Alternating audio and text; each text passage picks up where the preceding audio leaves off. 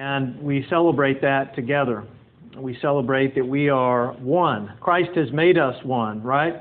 And as we say, He is risen, He is, He's got that down. Then we recognize that's a universal statement that we can, we can all say. We can all recognize and we can all say together.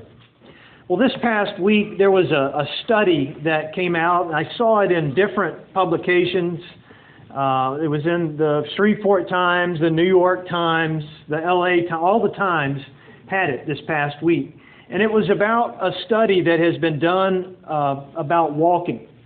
And the uh, study was not really about the physical aspects of walking in terms of the aerobic activity and the things that it does for your body, because hopefully we all know that that is good for us. Uh, two weeks ago, I talked about running and how the disciples uh, ran to the tomb. They had a foot race, Peter versus John, and John beats Peter getting to the tomb, but then he lets um, Peter go on into the tomb ahead of him. We talked about that. We talked about how Mary Magdalene was engaged in running when she uh, ran from the tomb to tell the disciples that Jesus' body was no longer there. Uh, so we talked about running, and hopefully all of you are inspired to go run after that, right? Uh, I wasn't. Uh, as I said, I was. I'm retired from running. But the uh, walking aspect of it is something hopefully we can all do. But this particular study was talking about how walking is beneficial to sparking your creativity and imagination. That walking is vital for problem solving. So it goes beyond just getting out and getting some good exercise. We need to walk for our creativity. So, how is your creativity level these days? Do you feel like you're pretty creative? Do you feel like you are able to work through problems and solve things that maybe you've been working on um, in your, your brain for a little while, but you haven't really ventured into that imaginative part of what's out there? Well, mar- uh, walking definitely does something good for us in that area. And uh, I ran across a Wendell Berry quote from this um, past week. And he says, There comes a longing never to travel again except on foot. There comes for us this longing that we have deep down inside of us to just walk. Maybe if you've been in traffic and you've just been bumper to bumper, uh, which I think only happens on Youree Drive on like a Friday afternoon uh, or airline drive if we're going north at any particular time. It's always busy. But maybe just you get weary of driving and you don't really get to talk to people. You pass people in lanes of traffic, or maybe if you're riding the bus, you just sit there, you don't really talk to one another. There's no sense of traveling along and engaging people in conversation. And the problem that we have in our society, some say, is that we don't walk enough and we don't engage in conversation. It is uh, purposeless walking. And we realize that there is something to walking. Uh, there's a, a picture of Einstein here, and Einstein loved to walk. He usually had a pipe in his mouth as he's out walking. And we know that if Einstein benefited from walking, uh, I mean, that's how he figured out the theory of relativity, right? He got all these great ideas as he was out walking. The same thing is true about Beethoven. The same thing is true about Tchaikovsky. Uh, the same thing is true about um, Jeff Bezos of, of Amazon. The list just goes on and on about people who are able to find something deeper, especially within their imagination as they're out walking. Well, this morning in our gospel text, we find two walkers, two different people who are walking along and discover something that, that went way beyond the aerobic benefits that were coming to them from walking. They were walking along and experienced Christ as they're headed down the road to Emmaus. Now, Emmaus is a city, as Luke tells us here in his gospel, it's a city about seven miles from Jerusalem. So they're they're out on a seven mile walk. And the idea for them is that they're wanting to get as far away from Jerusalem as possible. So, seven miles would get them far down the road in their society and their world. It would get them uh, some distance from all of the chaos that's been going on in Jerusalem. So, what's been going on in Jerusalem? Well, just right before this, Jesus, this one that they loved, this teacher that they had listened to, this rabbi that they had walked along beside of for years, has been crucified. And, and it wasn't just a typical crucifixion. It wasn't just something that happened to other common criminals of their time. I mean, they were used to seeing crucifixions. Anytime they would enter into uh, a city, especially Jerusalem, they would see people crucified on the outskirts of the city. They would see that the Roman government meant business, that they were cruel and harsh, and if you broke their law, they would put you on a cross so that everybody could see you and it would be a deterrent to crime. But this Jesus, this friend of theirs, this Lord, and this one they would come to know as Messiah, just a week before had been cheered, and they had taken palm branches and laid them out before Jesus as he rode into town on that donkey. And as they celebrated all that God was doing for them in Jesus, at the end of that week, they saw Jesus taken away beaten. And this crown of thorns placed on his head and pushed down so that blood would begin to rush down his face. They would hear people yell things at Jesus. They would see people spit in the face of Jesus, taunting him. And then they would see this Jesus crucified. And as people began to wonder what was going on after Jesus had been placed in the tomb, there was all of this talk that the disciples began to hear. First, it came from Mary Magdalene, who, as she ran from the tomb and was declaring that it was empty, and probably all of these thoughts about someone stealing his body, or maybe it wasn't enough to crucify him, that Pilate wanted to make sure that his body was removed and hidden away so that the disciples could never get to it and never be able to say that Jesus was a martyr. Something was going on. Their hearts were grieving because they saw this death, this horrific death of a loved one. But they're also worried for their own lives. People are running.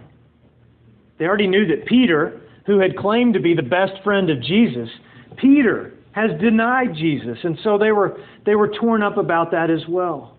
But they realized that Roman officials were coming after them. And so they decided to get out of the city. And they start walking. Now, I think it's interesting to notice that they are walking together. If you do a study in Scripture, you'll, you'll see that there are a lot of different uh, pairings of people. I mean, you go back and you look at the story of Noah, and he calls the animals out, what? Just like the song says, two by two, right? Uh, one of each, and he calls them to, uh, to go to the ark. And if you look throughout the Old Testament, you look throughout the New Testament, you'll see a lot of walking that's done two by two. Jesus calls the disciples to go out into the cities and into the different villages around, and he says, Go with someone else. Take, take a partner with you. Go two by two. And it wasn't just for security, it wasn't just so that they could be a witness for the other in case something happened. It was so that they could have this sense of fellowship. That faith is about being in community, faith is about having a friend. Some of the words that Luke uses here as he uh, picks up on the conversation, and as he begins to report here, and if you look down towards the middle of the passage here, uh, as they are there, standing still, looking sad, one of them, whose name was Cleopas, answered him. He says, Look, are you the only stranger in Jerusalem who does not know the things that have taken place in these past days? I mean, where have you been? What planet have you been on? And they didn't recognize that it was Jesus. They didn't understand. And we get the idea that Jesus didn't really fully disclose himself to them at that time. Or we get the sense that they were so in grief, they never imagined that this Jesus that was hung on the cross would actually be there walking with them outside of Jerusalem. whatever it is, we see that they are grieved and their hearts are full of sorrow. They are looking sad. Think back in your life to a point of time when a loved one died. You, maybe you just received the word that such and such is dead, or maybe uh, it was that look of grief and shock that comes over you when you don't really know how to process it. But you're just standing there, kind of looking off in the distance and sad. That's how they were. They replied, The things about Jesus of Nazareth, who was a prophet, mighty indeed, and uh, all, the, all of these uh, things that were going on that he was doing. He says how, how our chief priests and the leaders handed him over to be condemned to death and crucified him. But we had hoped that he was the one to redeem Israel. But we had hoped. That's that past tense verbiage that they're using here about something that they had hoped for in the past that was no longer present with them in their current reality. We had put a lot of hope in him. But now it's just sad. Now we're disappointed. This Jesus didn't turn out to be who we thought he was because he is now dead. So they are talking about these things. They're working through these things as they walk together. Now, I think it's good for us to have a partner in faith too, isn't it? Isn't it good to have somebody that you can walk with? How many of you get up every morning and walk? Okay, only one person. Two people that are quite honest here today. How many of you don't get up and walk in the morning? Everybody else, okay? How many of you walk at some point during the day? Okay, so most of us do a little bit of walking. And it's important for us to find someone, as we think about it spiritually, someone to walk with. Now, this someone may be someone in your family. Maybe there's someone that you can talk to about spiritual things. Do you have that someone? Maybe it's someone that you've been friends with for a long time. Maybe it's someone that you just met. Maybe it's someone you met right here at Church for the Highlands or in Sunday school. Or maybe it's someone that you serve with on a missional team. But someone that you walk with. And when you're walking along, you realize that you're both in the same predicament. You're both trying to figure out things that are going on in your life. You're trying to understand your grief or your sorrow or your frustration. These days we do it by texting, right? You're, you're walking along, and maybe you're physically walking along, and you're still texting with one another. You're, you're communicating in some way about the things that are going on in your life. Well, that's what God wants us to have. He wants us to experience His reality as we walk together. And so it's important for us to do that. I hope that as you're continuing on in this uh, emphasis on Easter and resurrection, that you're finding somebody to talk to as you walk along along the journey of life. But it's not just about walking, it's about talking and about hearing. And that's what these uh, guys are doing as they're walking down the road. They're walking along, and this stranger comes along beside them. And we see their hospitality that's here. We probably would have run off Jesus, wouldn't we? Not realizing that it was actually Jesus, but we're walking along and we're talking with a friend, and we get to that point uh, where we don't really want someone else barging in on our business and our conversation. And so we would just look to that person and, and probably give them that look, you know, keep on walking and move away from me. But they don't do that. They, they include this person into that conversation, even though this particular person, this stranger, seems to have no idea about what's taken place. And so they tell him. They bear witness about the things that have happened there with Jesus. And so Jesus puts up with this. He walks along with them. I'm sure that he is smiling. They're probably a little bit ahead of him. And think back. I mean, every time Jesus led his disciples, he was ahead of them, as any good teacher would be.